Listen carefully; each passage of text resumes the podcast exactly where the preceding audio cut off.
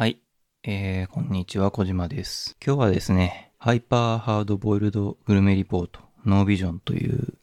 番組の紹介でもしようかなと思います。えー、っとね、Spotify 独占配信の、まあ、グルメ番組の体を装ったドキュメンタリー番組でして、ちょっとエッジが立った人といいますか、特徴的な、えー職業だったりとか、人生を歩まれている方の、えー話を、飯を食いながら、普段食べているご飯を、えー一緒に食べながら、今までの人生を聞くとか、そんな感じの番組です。えー具体的にどんな人に、えーロケをしているのかというと、えー右翼団体、左翼団体、セックスワーカー、パパラッチ、えー特殊清掃員、不良少年、などなどなどなど、などなど、という形でですね、まあ普通の番組を見ていると、顔どころか声を聞くことも一生ないであろう人々、えー対面で話すこともないであろう人々、その話が聞けるという番組になってます。個人的におすすめの回は、まあまず、右翼の方の飯ですね。一番最初のエピソード。えー2020年8月15日ですよ。終戦記念日ですね。えーコロナの始まった年の終戦記念日の靖国神社で、まあ、右翼団体の方がいて、その方にインタビューをするっていう、まあ、その靖国神社周辺の音源から流れてくるんですけど、まず、インタビューに至るまでの経緯もなかなかでして、もう僕も忘れかけていたんですけど、一部の人が武漢肺炎、武漢肺炎って言ってるんですね。あの、今は武漢肺炎って言っちゃダメですけど、あの、今っていうか、当時もダメなんだけど、これはつまり、日本の一部の人は中国に結構強い敵意を持っていたりする方もいらっしゃるんで、まあ、スペイン風邪のように、これは、あの、武漢から来た病気なんだということを主張、主張というか、まあ、そういう主張が滲み出ている言葉なんですけど、ね、2020年のいつだったか3月か4月かのコロナウイルスだの COVID-19 なのじゃなく、武漢肺炎と呼ぶべきだとか言っている、まあまあ偉い人がいて何言ってんだこのバカはって僕は思いましたけどね。まあでも、その、そういうことを真剣にやってる人もいると。なんていうんですかね。賛成はしないですけど、その思想自体はまあ、わからんではないという、そういう感じですね。まあ、それは置いといて、そんな感じの、えー空間に、えー反転連っていう左翼団体のデモが来ると。で、えーっと、戦死者を弔う日に反天皇制のデモなんかするんじゃないとメッセージを発してですね、その左翼団体の人たちと人たちに対して、まあ、ブーイングと言いますか、怒号と言いますか、そういうのをかけていくわけですね。まあ、そんな、こんなの大騒ぎの中で、一部、その、その反転連のデモに、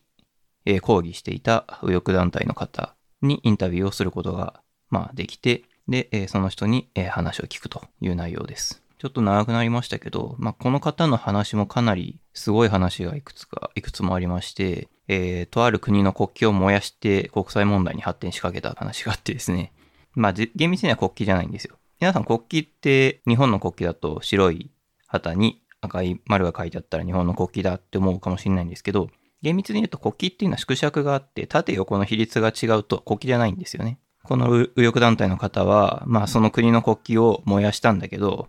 その国の国旗、燃やしたその国旗は縮尺が違ったんで、厳密には国旗ではないということで、あの、ギリギリ外交問題には発展しなかったという。えーそれから、鳩山幸夫元首相の車を囲んだっていう話をしていたりですね。まあ、襲撃したらしいですね。まあ、その過激、そういう過激な活動をされている方なんですけど、まあなんでそういうことをしているのかっていうことに話が及ぶと、まあその方が生きてきた感性が浮かび上がってきてですね、あえてそんなは出さないですけど、その方小指がない方なんですね。こうそういう世界に身を投じたわけで、なぜその世界に身を投じたかっていうと別にあの、身を投じたくて身を投じたわけでもなく、記憶はないんだけど、まあ、ご両親から、まあ、捨てられたと言いますか、まあ、一家解散してしまったらしいんですよ。別に、ご本人も理由はもはやわからない、覚えてもないということらしいんですけど、それで、その、そういう世界の方に流れで世話になることになり、親父と言ってましたけど、兄貴だったかな。まあ、兄貴親父に一生ついていくというふうに誓って、で、その兄貴分だった方が右翼団体へと転身したから、じゃあ自分もということで右翼を始めたらしいんですね。兄貴分の方はもう亡くなられているらしいんですけど、まあそんな困難があり、俺は死ぬま、死ぬその日まで右翼の前線で生きていこうと思ってんだよとひょうひょうと言ってるんですけど、言葉が力強くてですね、いやー面白い。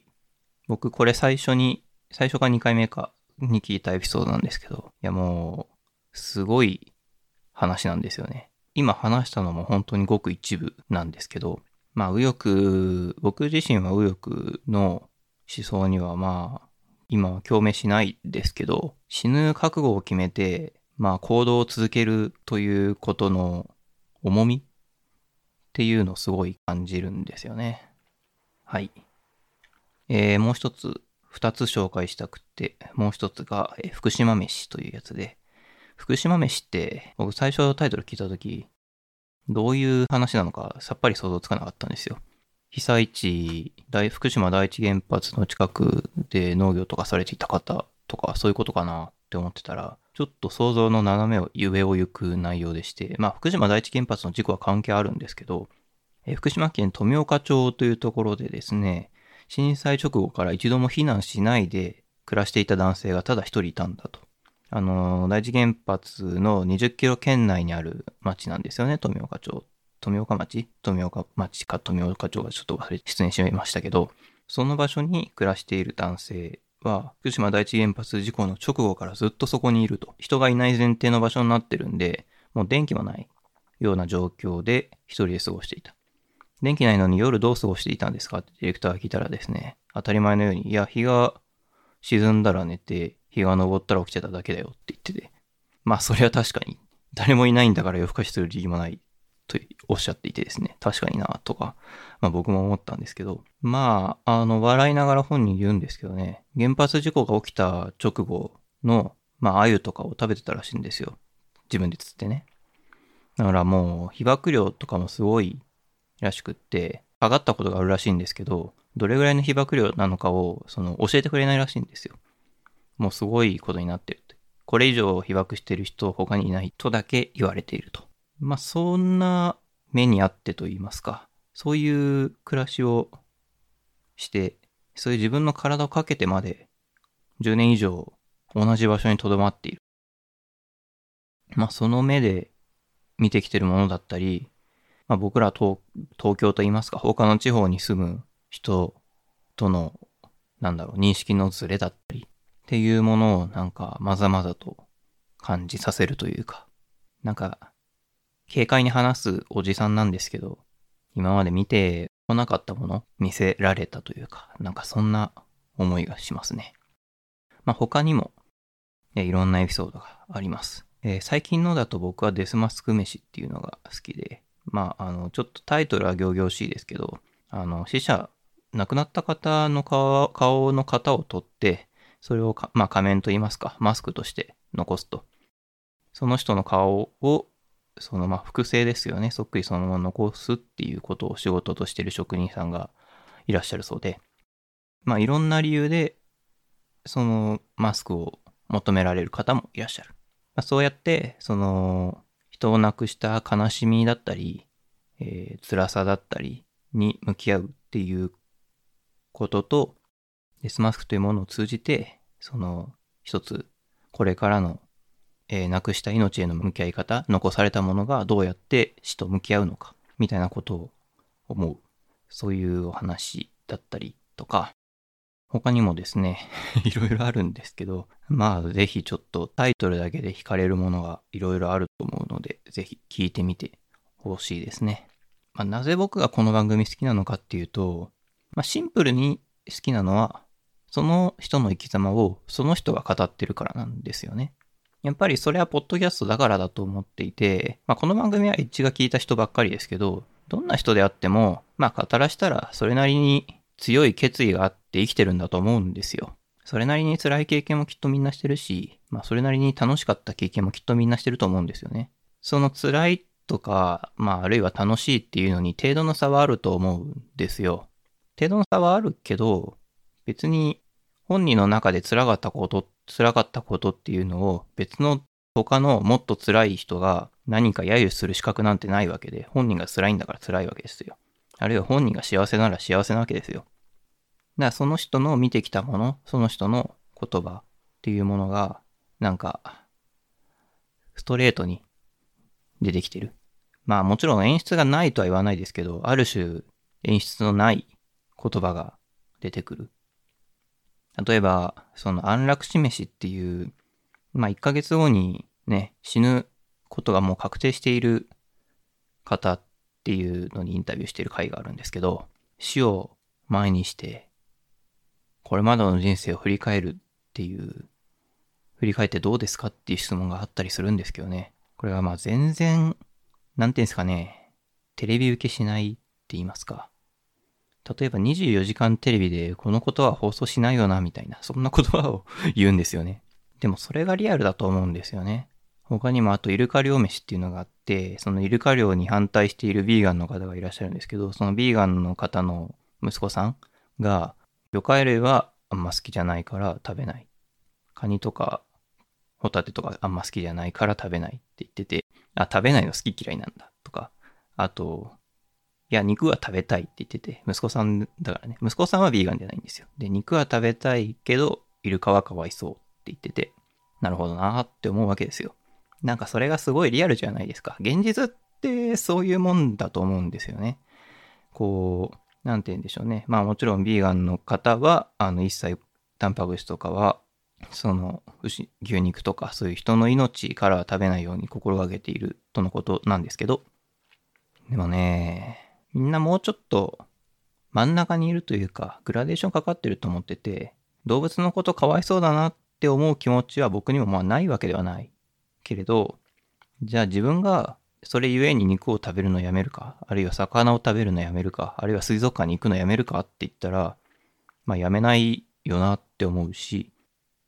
じゃあかといって、イルカ漁に大賛成かとか、日本の文化を守るべきだとか、そこまで思強く思ってるかっていうと、まあそこまでも思ってないわけですよね。人の本音ってどっちでもつまん、つかないつまんないところにあるはずで、ほとんどの人は。いわゆるサイレントマジョリティってやつですよ。だから、ビーガンの方の息子っていう、ちょっと当事者から少し外れた方の、その、まして子供の本音っていうのが、なんかすごいリアルでいいなって思いますね。まあ、あとやっぱ現実ですよね。その、この番組が見せているものっていうのは、どこまでも現実なんですよ。まあさっきちらっ、ちらっとというかさっき説明した武漢肺炎っていう言葉も別に注釈とか何もなしで使われていて、まあ、あの人が怒鳴っている声もそのまま流れていてですね、っていうなかなかすごい音源なんですよ。えー、8月15日の靖国神社の音源ですけど、でもそれってこの日本で起きてることなんですよね。ちょっと僕、今年怖いもの見たさで8月15日に靖国神社にちょっと行きたくなったんですけど、行かなかったですけど、でもそういう、なんだろう、怖いもの的な場で起きていることもやっぱり現実なんですよ。見ないようにしているだけで。あるいはテレビとかが見せないようにしてるだけで。やっぱそういう現実って本当はどこかで皆が見るべきとは言わないけど、見れるようになっているべきなんじゃないかなって個人的には思うんですよね。僕たまにえー、っと、人と風俗の話をすることがあって、まあ、あれやこれや喋るわけですけど、あの、この番組の、その、風俗嬢の話の回があって気づいたんだけど、僕、風俗行ったことないんですよね。あの、取材、この番組での取材先はデリバリーヘルスっていうとこだったんだけど、えー、これぐらいの値段なんだ、みたいなところから知らないっていうね、実は。まあ、目にはつくじゃないですか。そういう場所、そういうお店って。目にはつくから、なんか、こう、まあ、あそ、あそ、ああいうとこで遊んでる人もいるんだな、みたいに、こう、思うというか、それぐらいのことはあるんだけど、じゃあ現実その中でどういう会話をして、ど、どれぐらいのお金を払って、で、実際に、まあ、どういうふうにサービスを受けるのかみたいな、そういうことって本当に僕も経験したことがないから知らないし、まあその上で、その、ね、仕事中の顔じゃなくて、その仕事を終えた後にご飯を食べている時の顔なんてもちろん知らないので、まあ顔というか声なんですけど、なんかそういうのもやっぱ、すごい現実なんですよ。見たことない現実風俗嬢同士の、えー、まあ風俗嬢の女の子同士でこんな話をしているみたいな話とか。知るわけないじゃないですか。当然男性も知らないし、きっと多くの女性も知らないと思うんですよ。でもそこにある現実なんですよね。まあ、僕らは僕らが生きている世界の中で生きてて、基本的に僕らは常に僕らが目にする範囲でのものしか知りようがないわけですよ。だからこそこういう番組、そのハイパーハードボールドグルメリポートっていう番組がある意義っていうのはすごく大きいと僕は思うんですよ。まあ、この番組の中には、そもそも、まあ、いろんな理由で、そもそもネットなんか使えないんじゃないかっていう方が出てきたりもするわけですよ。そういう人はそもそも、この社会からないものにされるんですよね。発信ができないから。でもさ、まあ一緒に生きてるわけですよ。この社会でね。そして場合によっては、すごい不幸かもしれないし、逆にすごい幸せかもしれないし、人によっていろいろ差はあるんですけど、一緒に生きてるわけですよ。そういう人たちの人生を、この、その素晴らしい人生を、ないものとしては扱いたくないですよね。僕はこの番組からすごいダイバーシティを感じるんです。多様性ですね。多様性を尊重するってこういうことじゃないかなって思うんですよ。例えばね、路上生活している方の話を聞く回とかあるんですよ。でね、いや、今の生活でいいって言うんですよ。本人の口で本気でそう言ってるんですよ。まあ、詳しくは聞いてほしいんですけど、これはすごい難しい問題で、本人がそれでいいと言っているけれど、本当にそれでいいのかっていうことは考えないといけないと思うんです。でも同時に、本人がそれでいいっていうことを望んでいるのに、それは違うって頭ごなしに言うのもまた違うと思うんですよね。結局、なぜ路上生活者になってしまうのかといえば、我々社会が彼らを受け入れてないから路上生活者になるんですよ。路上生活者になったから受け入れられてないんじゃないんですよね。順序は逆なんですよ。だからまず彼らの言葉を聞く、彼らの人生を聞く、そうやって一つ一つを受け入れる、受け止めるっていうことから、本当はダイバーシティって始まるんじゃないかなって。今の、まあ皆さんが言っているダイバーシティって若干偏ってるとは思うけど、まあ間違った方向性でもないとも思っている。だけど、まだまだ幅が狭すぎるよなとも思っている。なんかそんなことを考える作品でした。はい、長々と喋ってしまいましたが、Spotify 独占配信、ハイパーハードボイルドグルメリポートノービジョン、えー、ぜひ皆さんちょっと聞いてみてください。まあいろいろ話しましたけど、個人的なおすすめとしては、あのまあ、右翼左翼の飯っていうのが一番僕は好きなんですが、まあそれ以外の回もいろいろあります。ぜひ聞いてみてください。ではでは、今回も最後まで聞いていただきありがとうございました。また次回お会いしましょう。